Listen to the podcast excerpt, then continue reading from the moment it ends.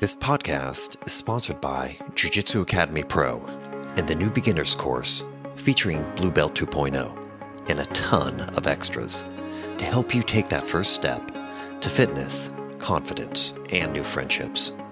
Go to bluebeltcourse.com to learn more and discover who you are. Hey everyone, I'm here in the studio with Dr. Luke Pomerantz. Welcome to the show. Thank you very much for having me. Looking forward to it. Uh, so, for those that don't know, uh, Dr. Pomerantz and I have a long history. Uh, we started training together um, at Claudio França's Brazilian Jiu Jitsu Academy in Santa Cruz, California.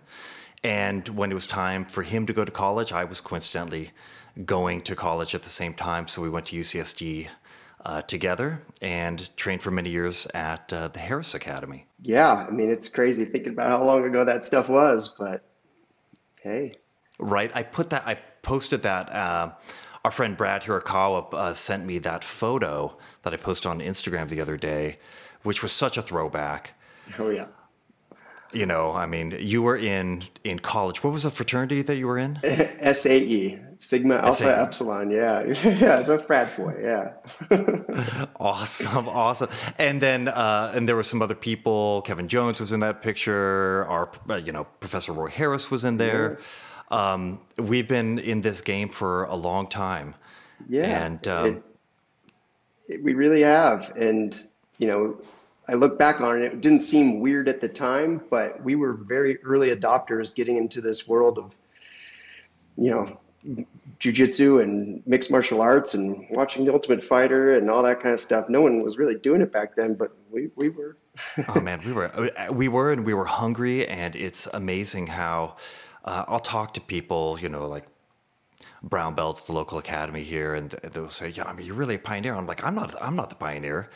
I mean, the the people I, we look to the people that were really bringing it over to the U.S. and yeah. Um, but in a way, we were looking from the current perspective. We we were. Well, I mean, I can't say I take a lot of credit. I was around guys like you who have kind of grabbed the baton from the the generation that learned from the Brazilians, and then you've grabbed the baton and taken it further. I, I've just been kind of floating around and been around, and it's exciting. oh, you you've definitely been in the mix. So, uh, for those of us that aren't um, that may not have seen your YouTube channel or your background, just give us a brief bio. Sure. Um, so, uh, I've been doing jujitsu for a long time. There's certainly been lots of starts and stops, and it wasn't the highest priority for me as as you alluded to. I was going to college, and that was the goal to then go to medical school.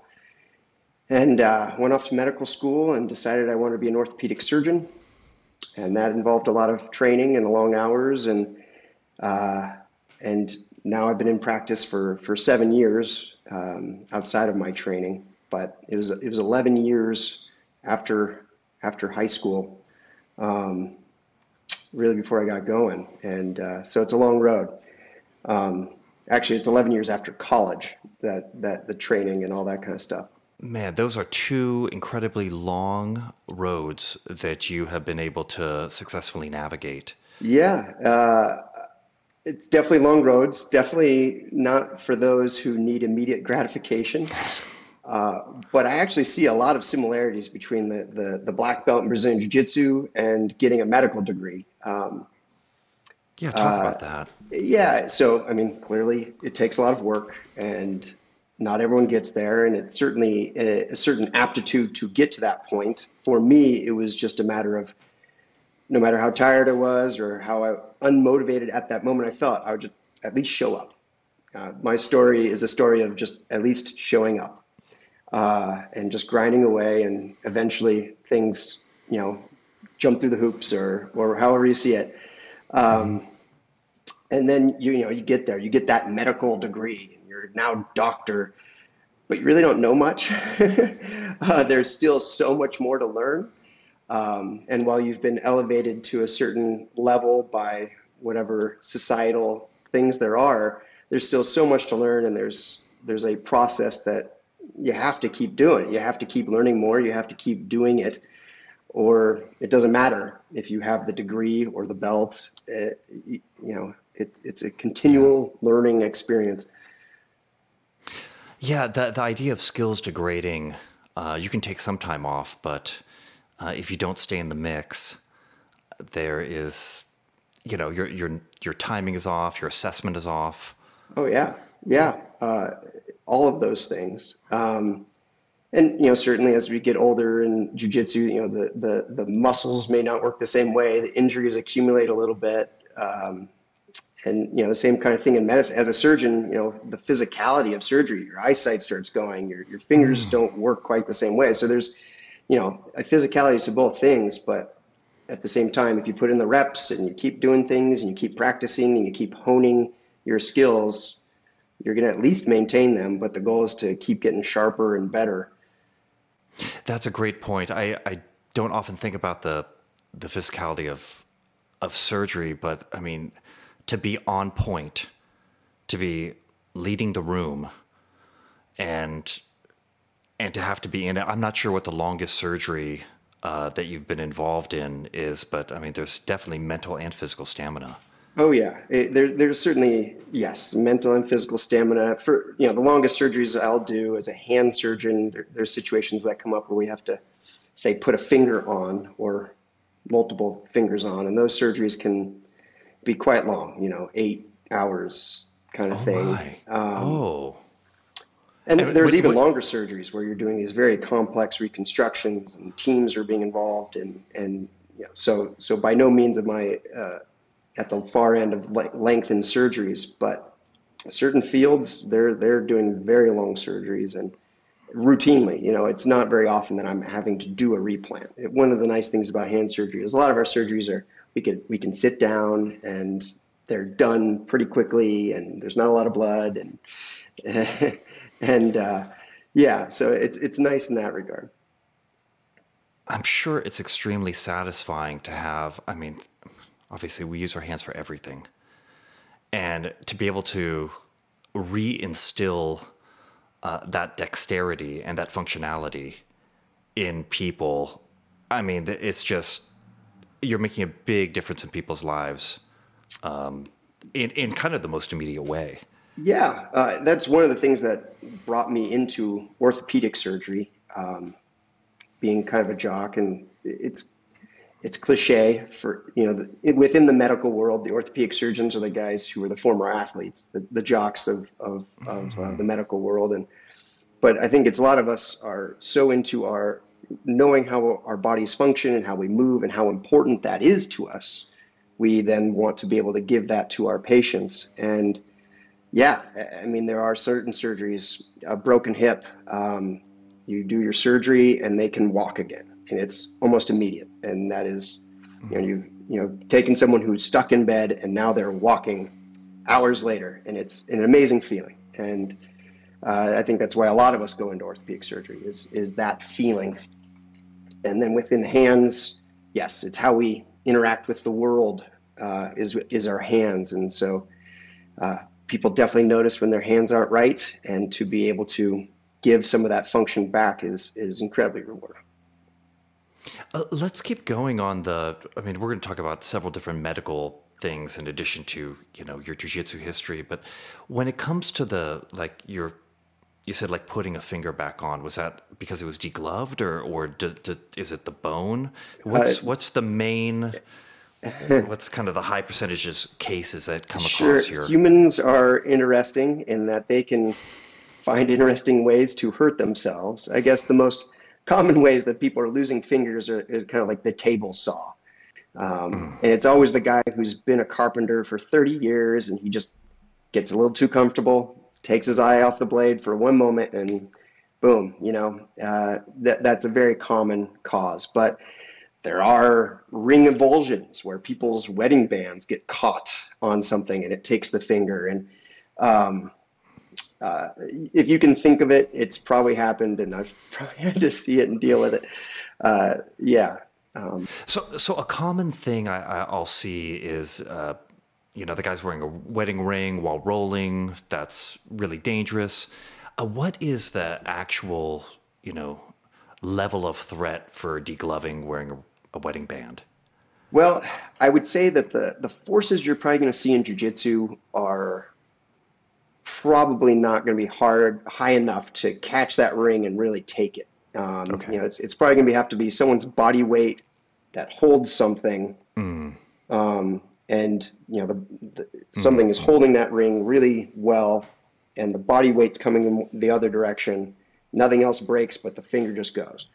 Uh, and that that's probably not going to happen in jiu-jitsu but the ring can definitely catch on people and then scrape them and and you know get caught in clothing and yeah i don't recommend wearing a wedding band in in in training um, can cause more more issues than it's worth don't lose it though noted noted um, so I, re- I remember seeing one of your early social media posts and it involved the avocado. yes. Yeah, I that thought was... it was exceedingly practical because, I mean, I, it's all about you know playing the percentages, right? And and you know safety, kitchen safety, home safety, um, and I th- I think you see a lot of that. Could you could you go into a little detail about? Yeah. Um, so the the avocado injury, it was inspired because I saw it for another, you know, a repeated time within a uh-huh. short period of time. And it's like, all right, well, let's put something out there. It's actually probably yeah, one of yeah. the very first social media posts. And mm-hmm. uh, the problem being, people don't quite understand how to deep hit an avocado, and they kind of stab at it with uh, with a knife. And the problem is, if they miss the pit and it comes off to the side, and usually they've got their hand right underneath there, the knife goes into the hand, and as you can figure out, that probably causes some injuries. Injuries. I see tendons cut, nerves cut,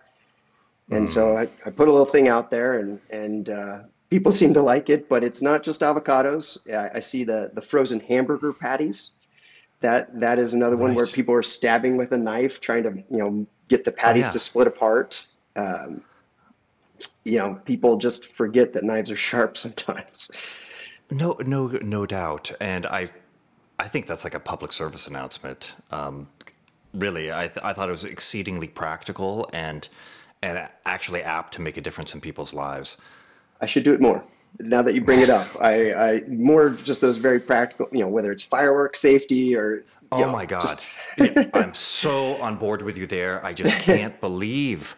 Um, yeah, it really makes me uh, I mean, this Fourth of July, I thought, oh, my my child will not play with fireworks if I can have anything to do with it. And it's a good. I'm idea. sure you've seen some heartbreaking. Uh, uh, uh, in San Diego County, fireworks are legal. You know, that's a good question. I, it would. I don't think or, like or individuals anyway. can individuals can put on a, a, show. There are definitely shows throughout the area mm-hmm. uh, that are nice, but they're pretty accessible by just going across mm-hmm. the border to Mexico. So there is quite a few fireworks around, and there are definitely injuries every year that uh, probably could have been avoided if people hadn't, hadn't got you know a lot of it is just you know what you know the common sense not being as common as it should have been and right. you don't need to throw fireworks at each other and hold oh on to it a little too long you know things like that oh my god! Hey, let's circle back to jujitsu and yeah. and what you know what. How did you get started? What did you think when you first were introduced to the art? Uh, let's start there. Sure. So, uh, growing up, I was very much into sports, but I was also very small. Um, I was the smallest eighth grader in all well eighth grade boy. I was the smallest eighth grade boy and smallest freshman boy. So I was tiny and I was really into sports and I had some athleticism. I could do okay, but everyone was getting way bigger than me. So I started going towards things with weight classes, and that was wrestling. Mm-hmm. And one of my first coaches was Garth Taylor, yeah. and uh, and he's like, "Hey, man, you know, I, I got into this jujitsu thing. You should try it out." And so I, I gave it a look, tried it out, and the transition from wrestling to jiu-jitsu wasn't too big of a transition. The goals being slightly different and what you wear being slightly different, but it's it's grappling, it's wrestling, it's it was is it wasn't a big transition. And it made sense to me. So that that's how I got into jujitsu. Um, Garth Taylor, awesome. Uh, Claudio França, who, amazing instructor. Yeah. Yes, we we were very fortunate to get the starts when we did uh, with who we did uh, mm-hmm. as early. You know, it's you know the fact we were doing this in the, the early mid or mid late '90s is you know it's wow. Yeah. Yeah.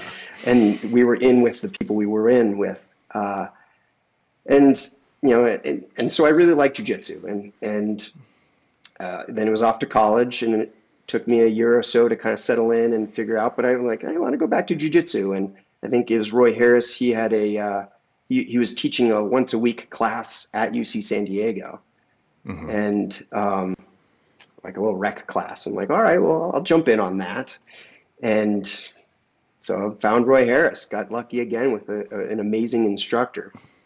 Um, and kind of carried on through college with that, still studying and trying to get into medical school. But I would compete when I could and try to stay in shape and and then uh, off to medical school and and uh, jujitsu was still there. It was still in the background. Uh, I actually did compete in some mixed martial arts, a mixed martial arts fight uh, in in um, in my third year of medical school. Mm. I was fortunate to, um, one, stay in touch with people I had made friends with in San Diego, you know, yeah. Matt Stansel, Jason Lambert, and those guys. So I'd stayed in touch with them, and essentially they were like, "Hey, man, just get in shape. We'll put it together for you." Yeah. Okay.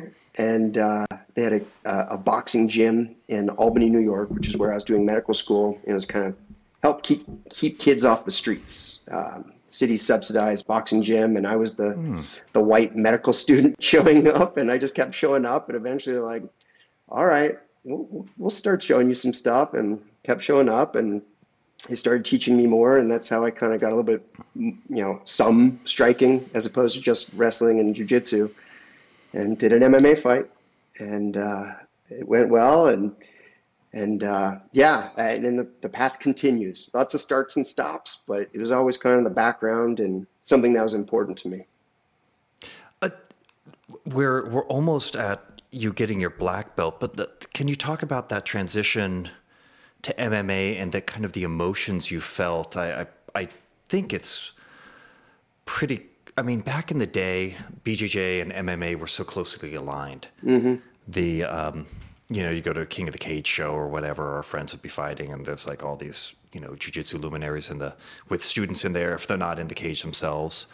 Um, I th- I think that uh, you know those worlds have diverged a little bit. They still overlap. Mm-hmm. What uh, I mean, how did you feel in the preparation and, and the day of? Um, yeah. So a lot of people yes. imagine themselves in that position. It is, you know, I can't say so one, I'm I'm not a violent person. I, I was never getting into fist fights growing up, and it was never about you know being being a big tough guy. I just got into wrestling, and that led to jujitsu, and you know it was fun, and I liked that energy about it. And yeah, the the the the worlds of Brazilian jiu-jitsu and MMA were were very much up next, close to each other um, uh, back in the day. And I agree, they have diverged a little bit, and we can talk about various reasons for that, but Mm-hmm. Uh, so it wasn't a, a big leap for me to even consider you know, fighting in a cage. Um, it was a leap, and and I I certainly there was anxiety around the situation. Uh, for me, a battle was always the mental side of things. Mm-hmm. I could put in the time in the gym. I could be in shape. I could practice the techniques. It wasn't about that. It was the mental side that I always kind of struggled with, and. Mm-hmm. Um, and I guess I saw going into a cage fight as kind of an, an ultimate test to see if I could do it uh, mentally as a medical student. You know, training to you know help people and and and um, help people get through their their worst days, but also I could fight in a cage and you know put that stress and mental mental um, I guess test uh, mm-hmm. if it were. And um, and so I, I, I, was practicing ways of getting my mind right for the first time uh, in yeah. sports. And and I discovered some you know things, positive mental imagery and and and things like that, and it and it, it was working for me, and um, the fact that I didn't have to deal with the the managers and the the promoters and that kind of stuff. My buddies in San Diego could take care of that. I could just get in shape and get my mind right. That was very helpful. Um, and then there's a little lull in medical school where I was on an easier clinical rotation where I wasn't up all night and doing late hours, and so I had a little time to put in, get in shape and train. And and it was at a the fight was in Yuma, Arizona, at an Indian reservation, as they were oh, often. Yeah. and uh, yeah, and for the it was interesting for the first time in my life, I actually felt mentally prepared for for a, a stressful competition.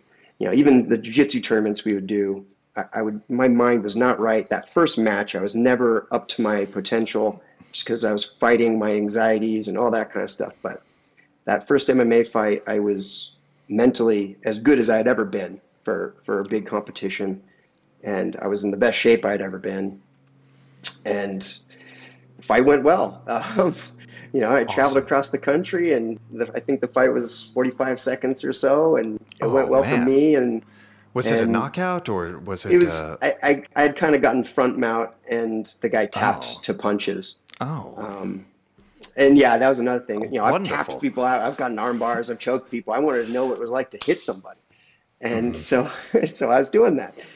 And uh, yeah, and, and so it went well. And that that rush of a win uh, in a cage. In at that time, the biggest mental test that I'd put myself through was, I mean, I don't know. I, have I've never done hard drugs. I've, I don't know what those are like, but I imagine that rush that I got at that moment was something that uh, people mm-hmm. feel.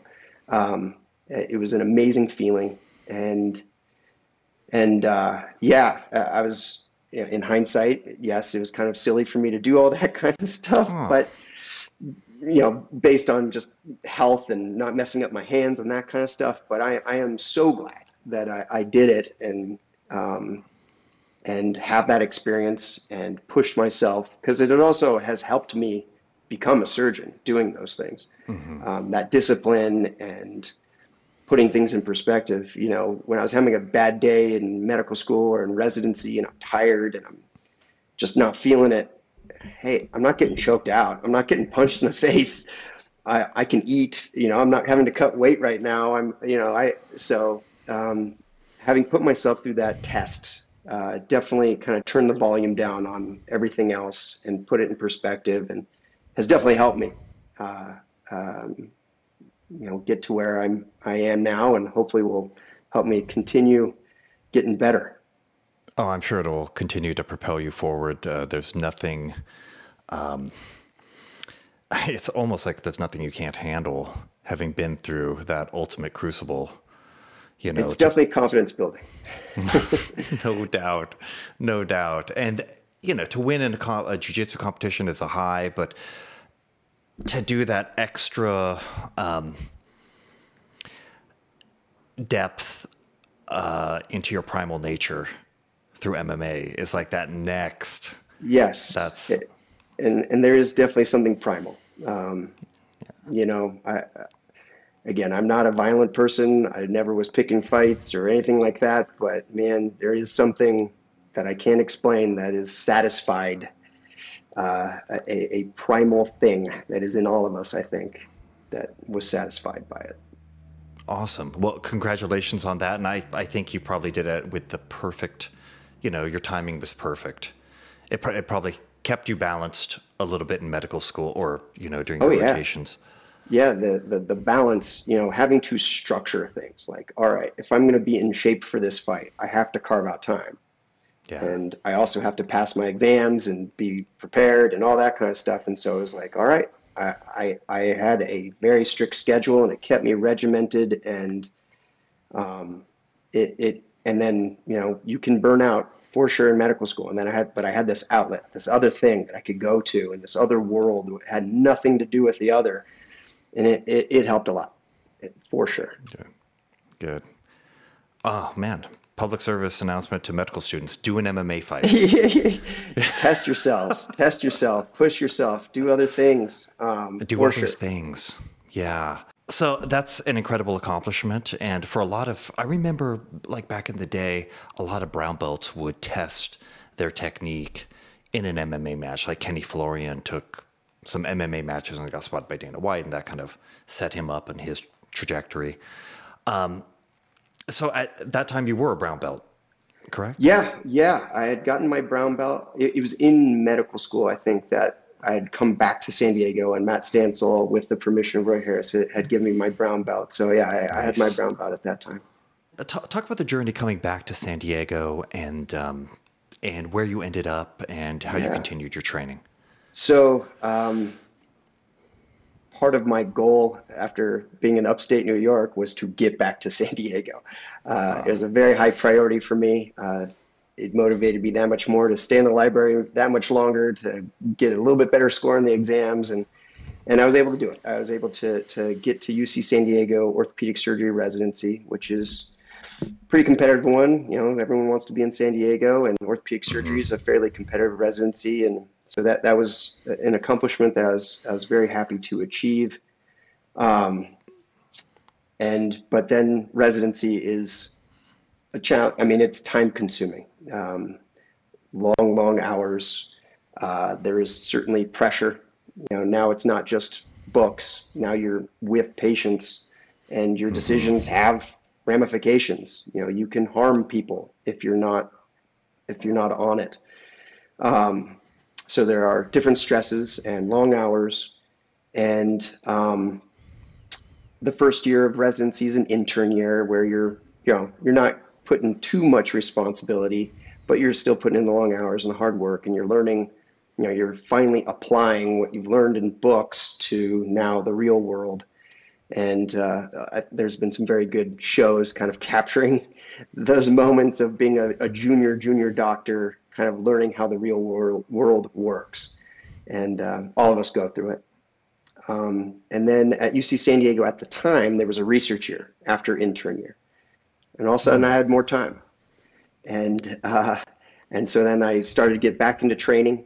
Um, uh, mutual friends Manny Rodriguez got me hooked up with another gym, and I started my MMA training again, and did another fight, and made new friends, and um, and that's kind of where I've been training since. It's now Victory uh, in Point Loma, uh, uh-huh. uh, Victory MMA and Jiu Jitsu, and um, you know, I guess just back to San Diego, and there are so many good Jiu Jitsu schools Oh yeah. Uh, the, the level of jujitsu there is is been elevated to. I mean, it's pretty incredible. Whether it's Atos, or Legion, or Victory, or mm-hmm. I mean, there's just so many good schools, and um, so very fortunate that there's so many good schools. And I was very fortunate to know a lot of those people who were in schools, and so of, if I had a moment in residency, there weren't many, but I would pop by a school and and and get a little training in and be in the game just a little bit but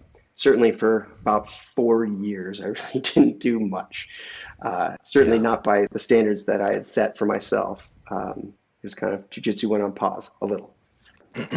so, uh, Victory MMA, there are some pretty prestigious um, black belts that teach out of there. Yes. So we have we have uh, Mr. Jeff Glover. Yes. That was teaching the grappling for a while. Yes, he was there, and I give him credit he's the the the, the leap from brown to black for me. Nice. Um, you know, guys like Dean Lister who also teach at Victory and and the other black belts. You know, they're amazing. They're very good. They're accomplished. But for some reason, what Jeff was showing at that time just was really good for me to move from brown to black. And I think what Jeff was showing, one, you didn't need to be big and strong.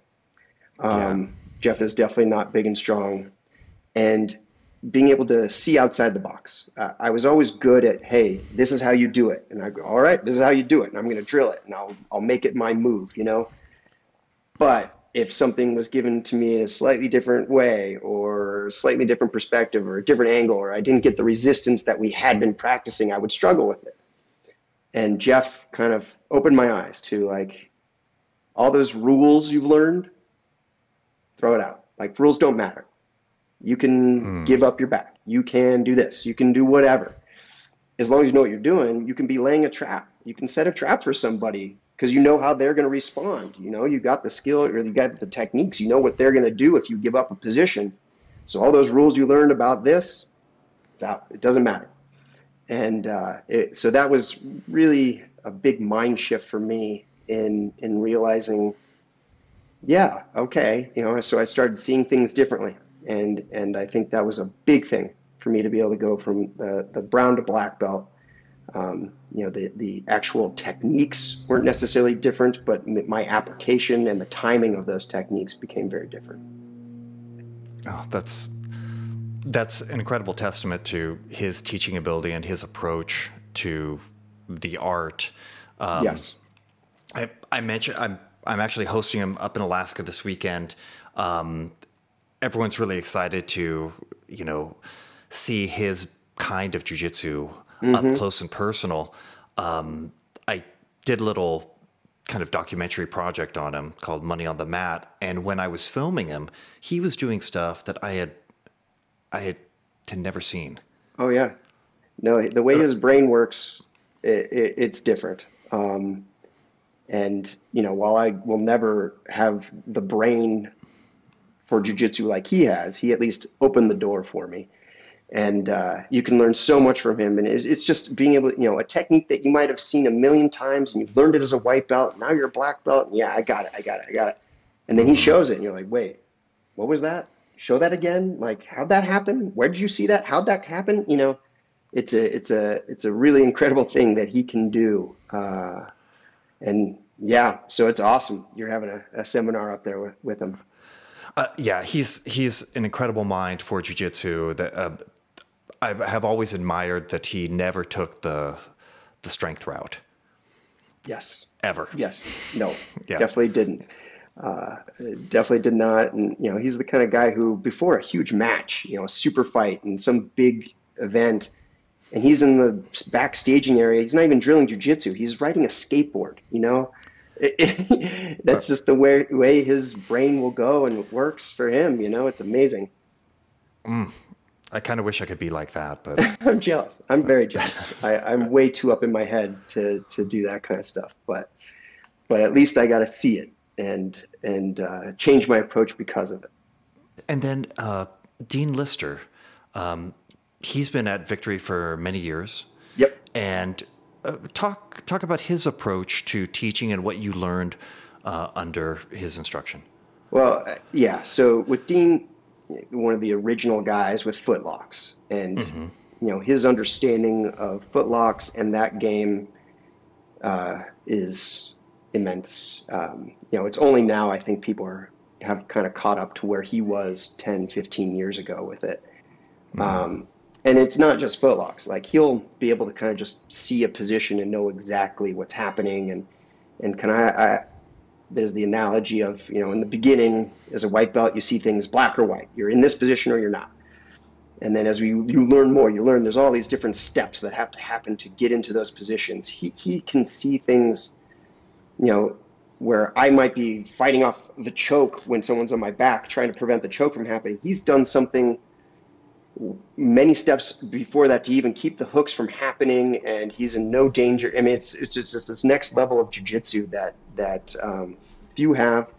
His his brain also works on a different plane, similar to Jeff, uh, but clearly his style is different than than Jeff. There is definitely some strength. You know, when you compete with with the big boys like he did, right. ADCC and stuff like that. I mean, strength matters, and. Uh, and so his style and, and that kind of stuff is is one of physicality too. You know, it's not as it's not the Jeff Glover smooth, be like water, set traps, you know, that kind of stuff. He, he definitely has, you know, you impose your will if you need to, um, mm-hmm. and it works clearly. Uh, yeah. But and then a lot of what he does and what he teaches is fundamentals. And he's another one of those guys. You know, he shows you the straight straight footlock okay, yeah, I've, I've seen a Dean. I've been seeing this for 10 years from you. I got it. But he'll show this little nuance, this little thing where he positions his wrists in a certain way, and you're like, wait, how come I didn't know that? um, right. So uh, yeah, it's it's been pretty cool learning from Dean and Dean and Jeff are are at different ends of the jujitsu spectrum as far as how they went about it. But I got to learn from both, which is amazing. So what's the culture? I mean, you've been able to experience several different um, cultures in um, in the Brazilian Jiu-Jitsu sphere including multiple academies within San Diego. Sure. Very high level environment. So what uh, what's uh, the culture like at Victory MMA? Is it more you know progressive, creative, um, a strong team element to it, yeah. or just talk to me? Yeah. So Victory is a gym. There's a lot of black belts, and mm. um, and then a lot of different teachers, and those teachers all have kind of their own styles, which is pretty cool. And you know, while some people kind of need a structure, like this week we're working on this type of guard pass, and this week we're going to work on this. There's not that. It's you know depending on who's teaching and which class you go to, you might learn very different things and how to do things. Maybe it's the same move, but you're learning it differently. Um, so it's amazing that you can get all these different perspectives, different body types, different viewpoints on how a technique works. Um, uh, but the, the emphasis is not competition uh, as much. I mean, there's definitely people who are really into competition. You get kind of the core a core competitor group who are going to get together and drill on their own and work on specific things that they want to work on on their own. And it's a huge gym, and there's lots of high level guys, and those that can happen. And then there's definitely the the white belts who are just kind of there to have fun and oh their kids started taking a class so no they're going to do a class and they like it there too and um, and then there's in between, and then there's of course the guys who are doing MMA and they're all that kind of stuff. So I would say Victory is a very good gym for just about anybody, but there are better schools in San Diego to become a high level competitor, for example. Mm-hmm. You know, mm-hmm. whether it's Atos with Galvao, you know, those mm-hmm. guys are you know, you see the, the, the oh, high level yeah. competitions and, you know, they're, they're winning ADCC, you know, uh, yeah, but it's a different emphasis, different way of approaching it. And, um, but, you know, to each their own. And it's the great thing about San Diego is you can kind of find the school that works best for you. Yeah, indeed. Did you watch any of the ADCC or catch any of the highlights from this last weekend? I was catching some of the highlights. I was catching some of the yeah. highlights. Yeah, and, I was I was glued to my my um, casting it to my TV and glued to it. It's it was mesmerizing. The the level that these guys are, have gotten to, it's it's it's amazing. You know, I've been in the game for a long time, and there's a, there's a lot that I think I understand, and then you see how they're doing things, and you're like, whoa, wow. And then there's a then there's the athletes. You know, the the athleticism is another level, and then the, oh, the yeah. skills, this the wrestling skill level. You know, for a while, jujitsu guys were not good wrestlers. They, mm-hmm. they, they, weren't any good at it. Mm-hmm. Now you've got these guys who are world class jujitsu guys, but they would hold their own with any D1 wrestler easily.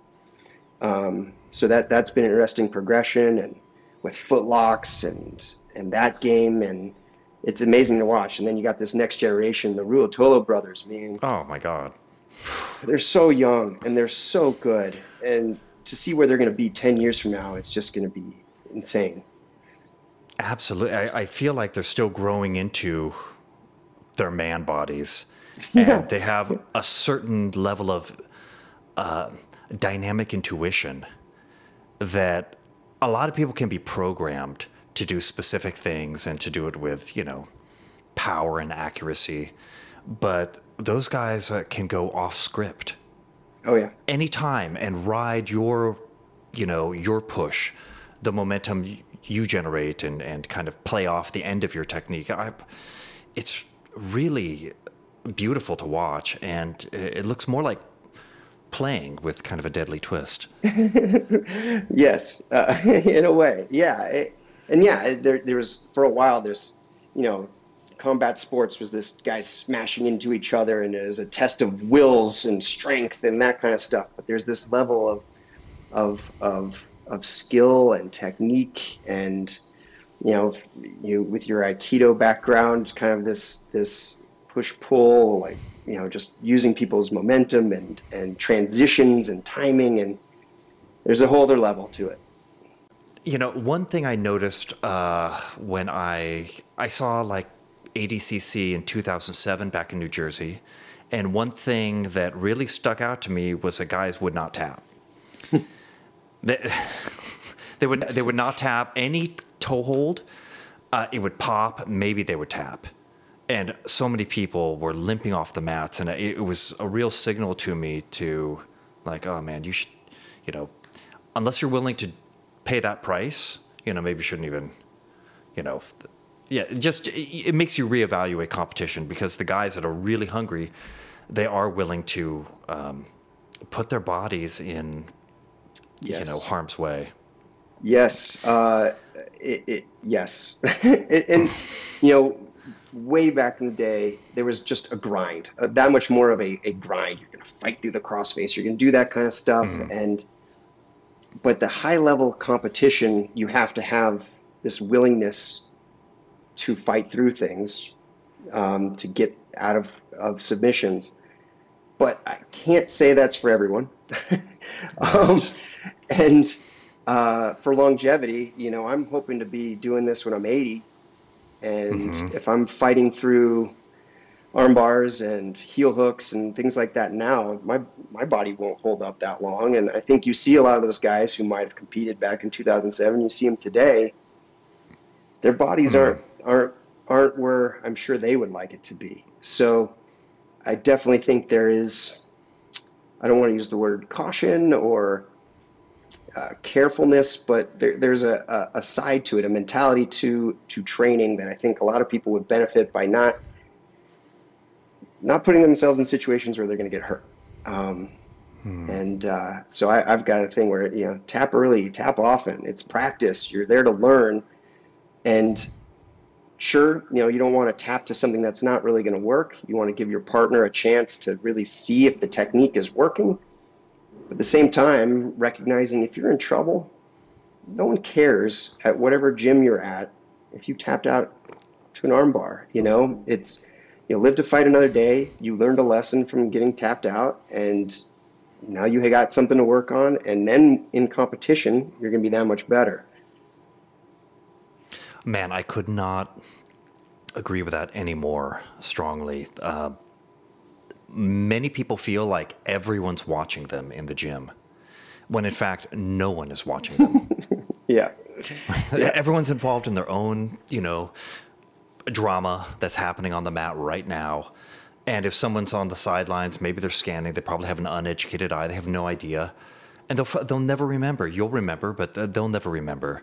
And I think just the the idea that no one is really watching um, could help save a, a couple of people from. Oh, oh, definitely, and, and and that carries over into everything, not just jujitsu. I mean, everyone is their own worst critic for sure, and you think everyone's watching you, and it's it's it's not the case. And you know, unfortunately, as as we get better at jujitsu, our egos also get smaller, and it's easier for us to like you know give up things perhaps and stuff like that. But in the beginning, man, I get it. Your ego is big. You think everyone's watching you, and you get tapped out by a girl, and it's the end of the world, and you're horrible, and everyone's going to remember this ten years from now.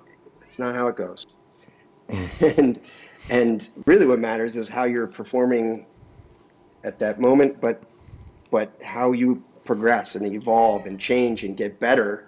Because you know, there's a lot of dudes who I've seen who were no good, and then they put their time in, they didn't get hurt, and five years later they're beasts, and they've turned it around, and that's what people now recognize. You know, Oh man, that is such a great that's a great lesson for people. You know, if if you stave off the injuries now, tap early, tap often, uh, you'll have a chance to be the fighter that you want to be. Oh yeah. You know. Yeah. Uh, cannot agree. Cannot agree more. And yes, I, I had to learn the lesson the hard way sometimes, uh, but at the same time, I've been able to avoid catastrophic injury. Some luck, perhaps too. But same time, man, I, I got to work tomorrow. You know, good job. Yeah. You got the heel hook. Good job. You know, next time you won't get it, but you got it this time. You tap. You got me.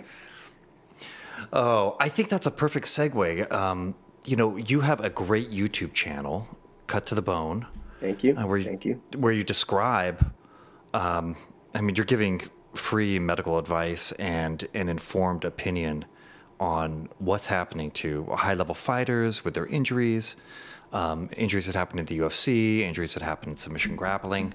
Um, what can we start at the bottom of the body? Let's start at Okay. the let's start at the the ankle. Sure. And and talk about like the heel hook and the ramifications of maybe not tapping.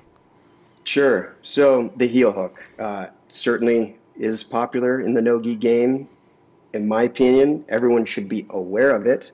You know, some schools still don't teach them, or they have like some arbitrary cutoff of when they start teaching them. I think learning a respect for them early on in the game is valuable, and knowing to tap early to them is a good thing. Uh, so that being said, the, the heel hook, it's really an attack on the knee and and that's just some of the biomechanics. Even though you're kind of turning through the heel, uh, the heel joint itself is actually pretty stable, whereas the knee joint is this. Well, it's not a great joint for the things that we put it through for jujitsu, where it's kind of this flat tabletop with a round ball on top, and you got soft tissues holding it there, and and then the heel hook twisting through the heel. That those forces go up through the knee, and now you're stressing those soft tissues and and uh, ligaments are the main things that we worry about in the with the heel hook, and they'll start tearing. And if you start twisting things enough, the, the ACL is often one that goes. And if the ACL goes, and you still want to be in sports, you're you're probably looking at surgery and a long rehab. People have you did a video with I believe it was Darren Till fought with essentially no ACL or it had been fully torn. Um, talk about the ramifications. I mean, that is possible to do, but Sure. Uh, there are athletes out there, uh, whatever the sport may be, where they find out they don't have an ACL with their testing or they tough it out or something happens. But there are stories of athletes pretty high level competing without ACLs. Sometimes they can get by without it. The, the job of the ACL, it's really to, to keep the tibia, the shin bone, from shifting forward in relation to the femur, the big leg bone. And when you're cutting, twisting, changing directions, those that shifting is happening all the time. If you don't have an ACL, there's going to be a shift. And if there's instability, often the knee is going to give out. And some people can work around that, but it's hard. It's not easy. And when Darren Till, you know, and after he fights and it, the fight didn't go his way, later it comes out that in training camp he, he tore his ACL, but he wanted to fulfill his obligations to put the fight together, and he did it. And he was clearly limited. And um, uh, you know, there are some people. You know, as you get older, maybe you don't need an ACL, but if you're young, you're active, you want to compete, chances are you probably need it. and he would need surgery if it's a full tear. Um, it's not going to spontaneously reconnect, will it? a fully torn ACL, just the way our bodies are set up, the the way the nature of the ACL ligament is, it's not one that will heal on its own if it's completely torn. And as of right now, we haven't figured a way to get that particular ligament to repair itself if you bring the ends together. There's a lot of ligaments where you can kind of just suture the ends together and it'll eventually heal. The, the ACL doesn't quite work that way um, for for a few reasons, and so the this the solution for decades now has been to create a new ligament, usually by taking tissues from your own body, um, whether it's the hamstring or the patellar tendon. Autograft is the fancy name for it, and moving it around and turning that into to the ligament inside your knee, and having that become the ACL. But it takes time and recovery, and and uh, it's not perfect. Um, Yeah, once, but you, you, yeah, go for it. I mean, could you make? I'm thinking specifically of G- GSP when he um, he had a really bad, I think it was an ACL tear, and he took a long time off. Um, it is can it be hundred percent, ninety five percent of what it was before using an autograft? So after surgery to reconstruct the ligament, um, orthopedic surgeons have gotten very good at an ACL reconstruction. Um, you know, what used to be fairly experimental in the 70s and 80s is now routine. And as residents in our training, we get to be pretty pretty competent with an ACL, understanding how, how to reconstruct an ACL. And the goal at this point, what used to be a career ending injury, now our goal is to get people back doing exactly what they were doing before. Mm. Um, now we always will tell the athlete, you're going to know things are a little different, but the goal is to get back doing everything you were doing before at a high level. Mm-hmm. And uh, and for the most part, the vast vast majority of athletes can. Um, it takes time and rehab and getting comfortable with the knee again. The mental process of healing is is a big one. Um, you know, for a certain amount of time, your knee doesn't feel right, so you're favoring it, and then you get the surgery, and then you're told you can't do these certain things, and so you really don't do those things, and then all of a sudden the doctor goes, "Hey, go for it." and it, it takes a while to kind of get used to mentally using the leg the way you were using it before. And that, that mm-hmm. I think for the high end athletes, they can get their muscles strong again, they can get conditioned again, but the mental side of getting used to cutting or trusting that the leg won't give way Trust. is mm. is is a big one. So the knee is, you know, obviously a major surgery, a major point um, for dynamic combat athletes to to injure. Um, what about the the ankle and toe holds? What's what's going on with that submission?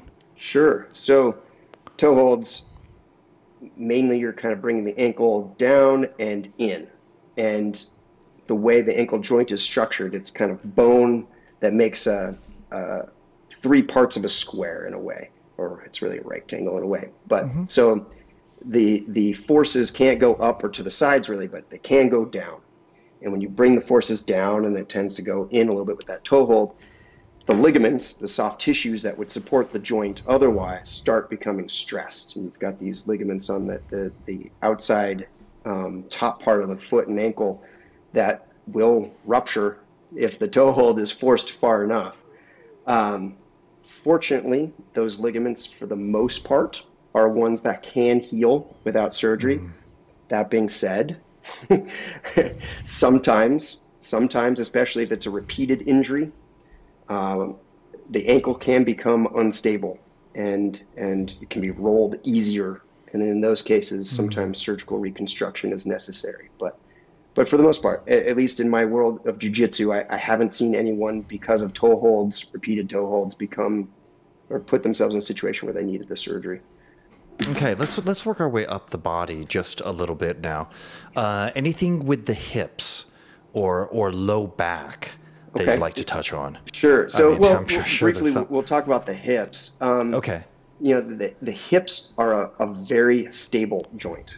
Um, you know, when we think about the ball and socket, uh, there's a lot of bone supporting that joint, and the ligaments that are there are super strong, super thick.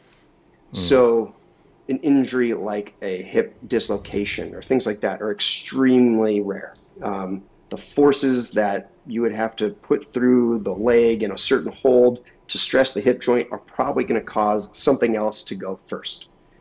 Um, so it's it's pretty rare to have a catastrophic hip injury from jiu-jitsu. That being said, there can certainly be some wear and tear the guard position, you know, that in itself with your hips brought out to the sides and being pushed around and that kind of stuff, certainly you can injure hips. Um, mm-hmm. And there can be other injuries that go on, but it's, it's really not as common as, as you see in, in, in, in other areas of the body. In that area is the groin. Mm-hmm. Um, and I think almost anybody and everybody who's been in any type of sport has dealt with a groin injury. Yeah. And there can be various different, there's lots of muscles that are in the groin that uh, work to get your leg to, or your legs to come together. And when you're playing with the guard, those are going to be stressed. And so groin pulls, groin strains uh, happen, and they are a nuisance, and they take forever to get better, especially if you're going to keep training. Um, so that that's definitely something that that comes up. Um, uh, what's the typical recovery time frame? I do remember. I, I think I was a purple belt, and I, I, I pulled my groin somehow, and I mean, I was on the sidelines for a long time. You, Yeah. we we went to that grapplers qu- quest in in Vegas, and I was just like rooting. I was rooting you on. You did great in that tournament. Um, you know, I mean, but it, it was like there was nothing to. I, I just couldn't uh, accelerate that healing at all. What's the Yeah. typical time frame? So, you know, it, it's obviously going to be different for everyone, and depending on how severe the injury is. I mean, some people have groin pulls that are so severe where it actually pulls the tendon off of bone. Um, You know, what grade three uh, uh, strains, and those will obviously take a little longer than than a little pull. And a big part of healing from these injuries is rest, and that's something that I think a lot of us aren't great at, especially if we want to keep doing jujitsu and it's part of our lives, and we're going to work around it. So that's going to slow the healing a little bit. In general, if you are able to go through the progression of rest, once you don't have pain, then you start working on range of motion. Once you've got your range of motion without pain, then you start doing strengthening. And once you've got your strength, then you go back to full activities. If anyone ever did that, it'd probably be three months, perhaps longer. But no one, no one actually does it that way, right? And uh, so it could be six months. I've had a groin strain there. I noticed it for eight, nine months. Um, they're they're a nuisance, and it's just you you know what we think of as the groin, where we pinch our legs together. If you're going to stand on one leg, you're firing those muscles. Uh, So essentially, if you're doing anything athletic, you're or walking, running, uh, standing on one leg, you are making those muscles work, and and so it's really hard to rest them, and uh, and that's why you notice it for a long time, and why it takes so long to recover. Very succinct and that's a I wouldn't say excruciating, but it's like excruciating on your patience. to you know, especially when you're when you're you, rely on jujitsu for mood regulation. You know, and we, we haven't talked a lot about it, but yes, a lot of people in the jiu-jitsu world, whatever their level is, they're going there as much for the physical physical work as it is for mental, you know, feeling better. Uh, and there's lots of reasons behind that. Uh, but yeah, the mental side is is so important. And I guess the perspective I can bring as an orthopedic surgeon who also trains is I'm never going to just tell people, oh, just don't do it. Stop doing it. Because it wouldn't be an option for me. And I know it's an option, not an option for many of the guys who train to not do it. And so we often figure out a plan to modify things, change things a little bit so you can kind of let it rest, but you can still be in the game and get that mental mental health too. now something near and dear to my heart: the low back. Mm-hmm. Um, you know, coming up, being a guard player, fighting heavier guys. It was I've strained my low back. I mean, it's been a while since I've really, you know, uh, really tweaked it, but still, there's so much that can be that can go on in that Oh, yeah. in that little area. Could you could you touch on that? So, so the back, uh, generally speaking, yes, incredibly complicated. Um, you know, within the world of orthopedic surgery, there's a, another specialty just to specialize on the spine, extra training and that much more. Just because it's a it's a it's a completely separate entity, often compared to a knee or a hip or you know uh, an ankle. The spine is its own thing, and you know the spine supports us. It keeps us upright. And as bipedal animals that walk our spine has to be in a certain way to do those simple functions. It's based it's its structure is entirely built on us being upright and doing things. And so when it's not working right and we can't be upright that's disabling. Um, there are all these little vertebrae that are kind of stacked up, these little bones that are stacked up on each other. But those vertebrae articulate with the vertebrae above and below it. So there's all these little joints. And then there's all these ligaments that attach in all those different places. And then there's muscles that control the movement.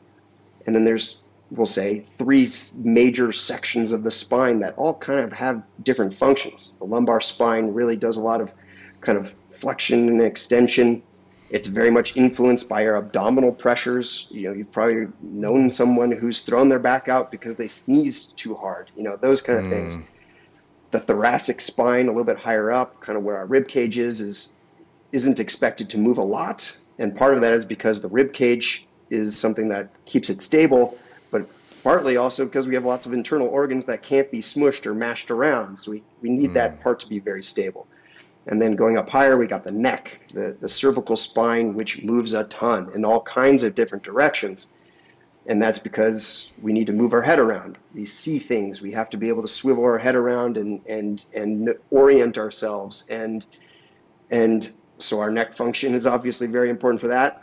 But in the world of combat sports, it's a target for attack often, um, and it can be cranked on and it's it's levered in different directions as the head is moved around, and so the spine is subjected to incredible forces uh, in in everything, and and jiu-jitsu is no different. Combat sports is no different. Um, with the lower back, you know, it, when we're when we're lifting things, the lower back is is what's getting most of the stress, mm-hmm. and um, some of those forces can be extremely high. If you're going to lift something with bad form, with your back curled up and your knees straight and your arms really far in front of you, and you're going to explode up into that, the forces that your lower back can see can be 10 times your body weight. Um, and so having good form is really important. Um, but then even if you're not lifting things, you're on your back, you're playing guard, you're getting inverted, you're getting smashed, you're getting twisted. Um, yeah, it, the, the forces that the spine sees can be pretty high, and and without good spine health, um, and luck and conditioning and all the things that go along with it, your your back can suffer. And uh, I did a video on the twister, and um, I mean a lot of things can go wrong with the twister in itself, mm. but um, yeah, uh, I guess I, I, to to just put a cap on the the talk on the lumbar spine or, or just the back in general, um, conditioning and good form are, are going to be really important to to save your back. Um, you see so many bad videos, and even the highest level CrossFit people in those CrossFit competitions mm-hmm. who are taking themselves to failure with really heavy weights have horrible form, and you can't do that for very long. When you're young and healthy and you can bounce back from injury pretty fast, sure. But then after your 20s, it's just not going to work. And so having good form, starting with having your knees bent when you're lifting things and your back upright, your head in the right position, that's one place to start. Having conditioning within your abdomen, your core what they talk about the core, the abdomen, that also is your groin muscles, your hip muscles are also all part of stabilizing your pelvis and lower back health. And um, and then to even go further, to have had, to have a, a, you know your pelvis in the right position and all those muscles strong, you also need good hips. And to have good hips, you also have to have good knees. And if you have you know to have good knees, you have to have good ankles. All of them are linked. And um, so putting yourself through safe range of motion, keeping everything strong and balanced is crucial for injury prevention.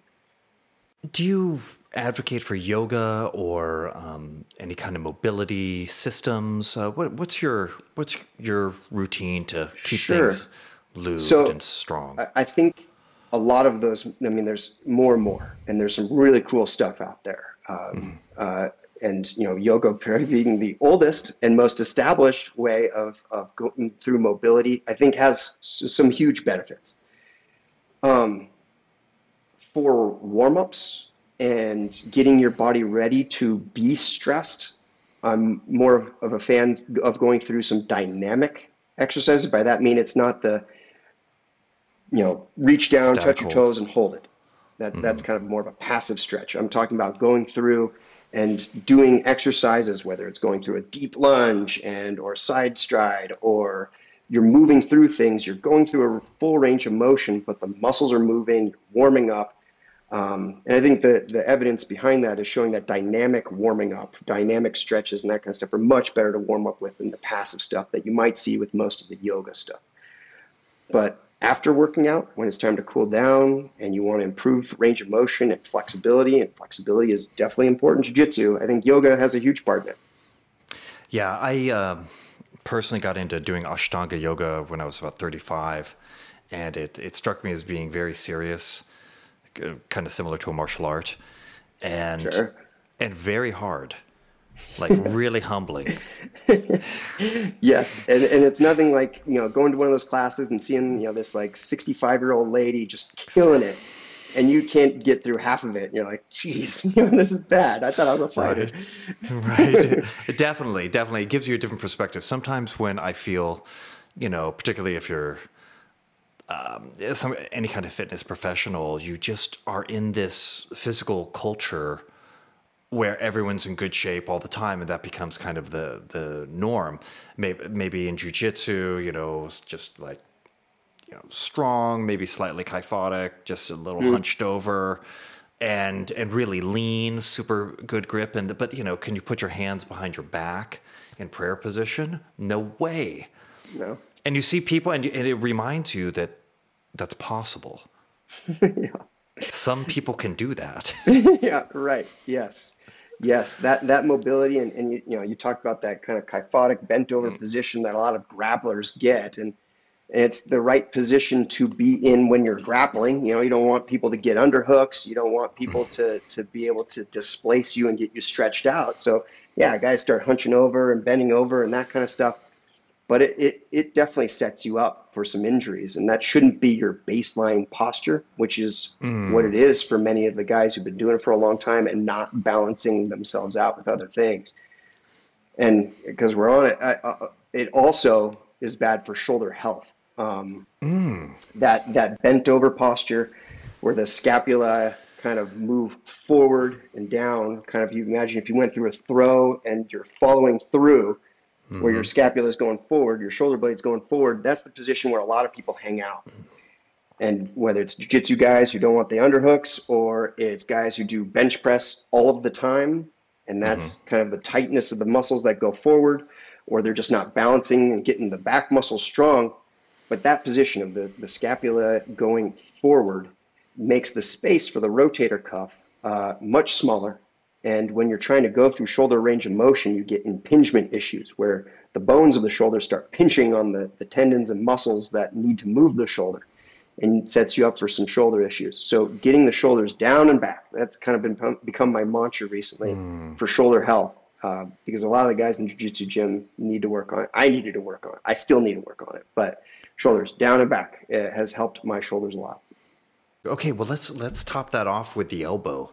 Uh, often a common target. I, I happen to love the arm lock, and you know, I remember. there's a there are some. You know, I've seen some guys, particularly in the last couple of years, just gut it out. You know, Craig Jones versus uh, Gordon Ryan. I mean, he was in a deep arm lock, and he just was not going to tap. Um, Yep. What are the ramifications? What actually happens in the joint?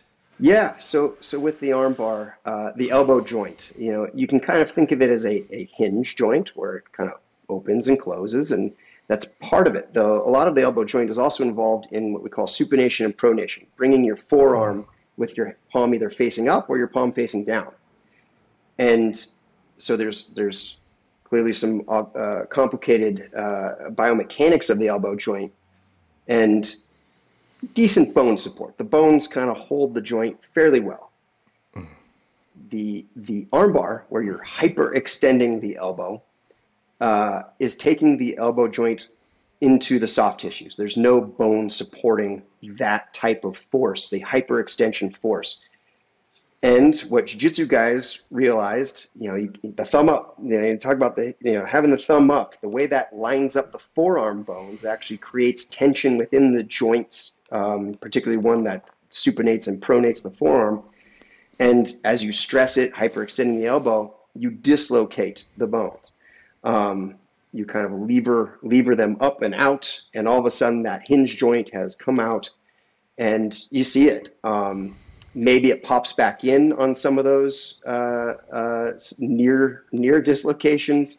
Uh, whether it was Craig Jones there, I think Tony Ferguson and Charles Oliveira, I think it was in the UFC, had one where it's like you see the elbow kind of going really back. Um, Yes. uh, there's there was a recent elbow dislocation in the UFC maybe about a year ago where the elbow was just flopping around in the middle of the fight uh, because the elbow just when it hyperextends to a point, it will dislocate.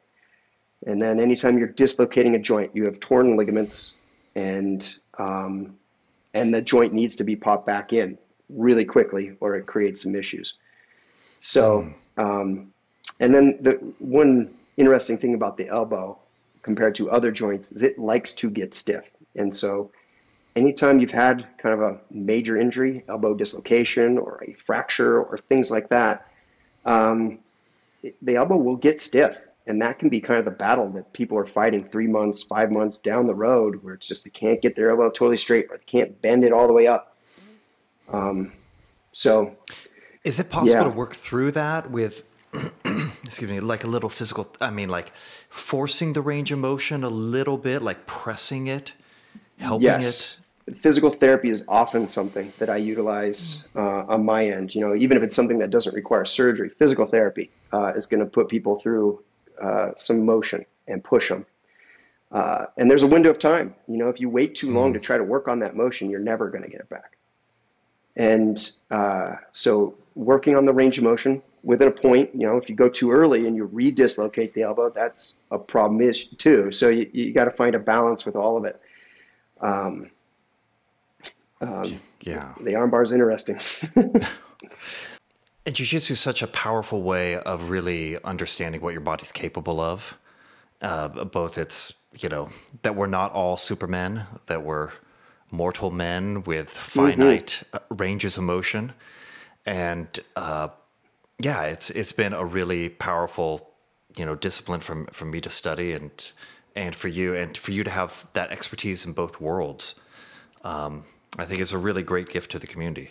Oh yeah, I mean, I, certainly I can I can come at it with a, a different perspective. Um, but a lot, a lot of the jujitsu guys kind of intuitively know, like, oh yeah, this is going to make the submission stronger. You know, you're going for the Americana, and you know, oh, you want to get that arm down, the elbow closer to their side, and yeah, I now know the ligaments that are being stretched that much more when you do that. But the jujitsu guys figure it out, and they become very in tune with their own bodies. They understand how the body works, and for the most part, they gain an appreciation of how the body works, but uh, hopefully they haven't beat their bodies up too much before they get to that point. And um, yeah.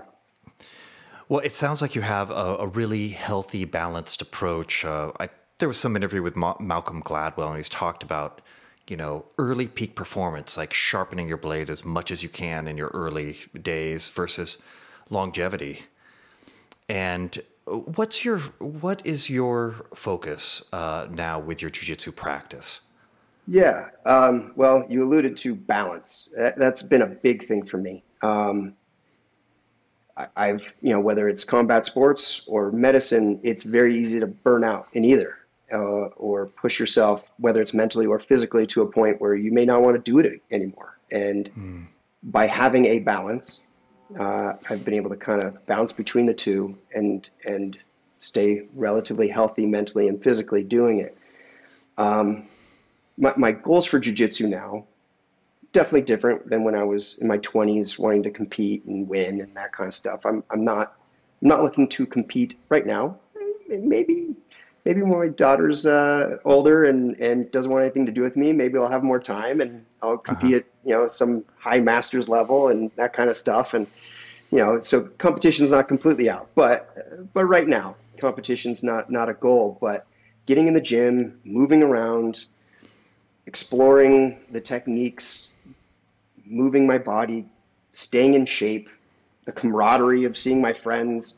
You know, jujitsu does all of these things, and and that is definitely going to be part of my life for for the foreseeable future. Again, I hope I'm still doing this when I'm 80, and so if someone gets a submission, I tap. You know, hmm. I'm not going to fight through it. And, you know, I guess I have the benefit of having been in the game for a while and I, I know if I'm trapped. You know, yeah. I know if I'm stuck. And, and, you know, maybe beginners may not have that yet. Um, but at the same time, you know, maybe I can fight through that or slip out of it. Or, but you know what? It's okay. I, I got to work tomorrow. I got, I want to go to the park with my daughter later. I got other things going on in life. And, so I'm still getting the exercise. I'm still learning techniques. I'm still pushing myself. You know, I'm I'm going to go with the other black belts, and we're going to roll hard. Yeah. Um, and the learning never stops. But at the same time, I, I, it's it's a balance. It's a counterbalance to to the rest of my life, and keeps me healthy and happy. Uh, Luke, is there anyone you'd like to to thank, or um, any place you'd like to direct people to find out more about you and what you're doing? Well, you know, thank you to all of my instructors over the years, the Garth Taylors, the Claudio Franças, the Roy Harrises, you know, all the people who took me in when I was a medical student, just trying to show up and get a little mat time in. The Dean Listers, the Jocko Willinks, the Jeff Glovers, all those guys who've had an influence on my life and have kept me in the game. Uh, I got to thank them. Um, and and then of course my mentors in medicine. You know, yeah, standing on the shoulders of giants. I I, I um, that's everything.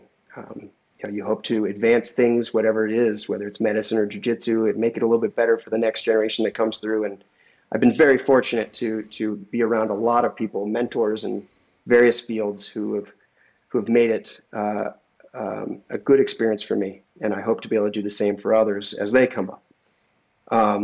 And hopefully, people will want to check out my YouTube channel, Cut to the Bone. Um, I've got an Instagram thing that I'm okay at doing stuff on, Dr. Lucius. Yeah, mm-hmm. Lucius is the real name, but Luke is what I've always gone by. Um, and uh, hopefully, there's some stuff out there that people will learn and and enjoy seeing, and be able to go to jujitsu class and have a new understanding on things. I, I, highly recommend everyone subscribe to your YouTube channel, follow him on the gram, Dr. Lucius Pomerantz.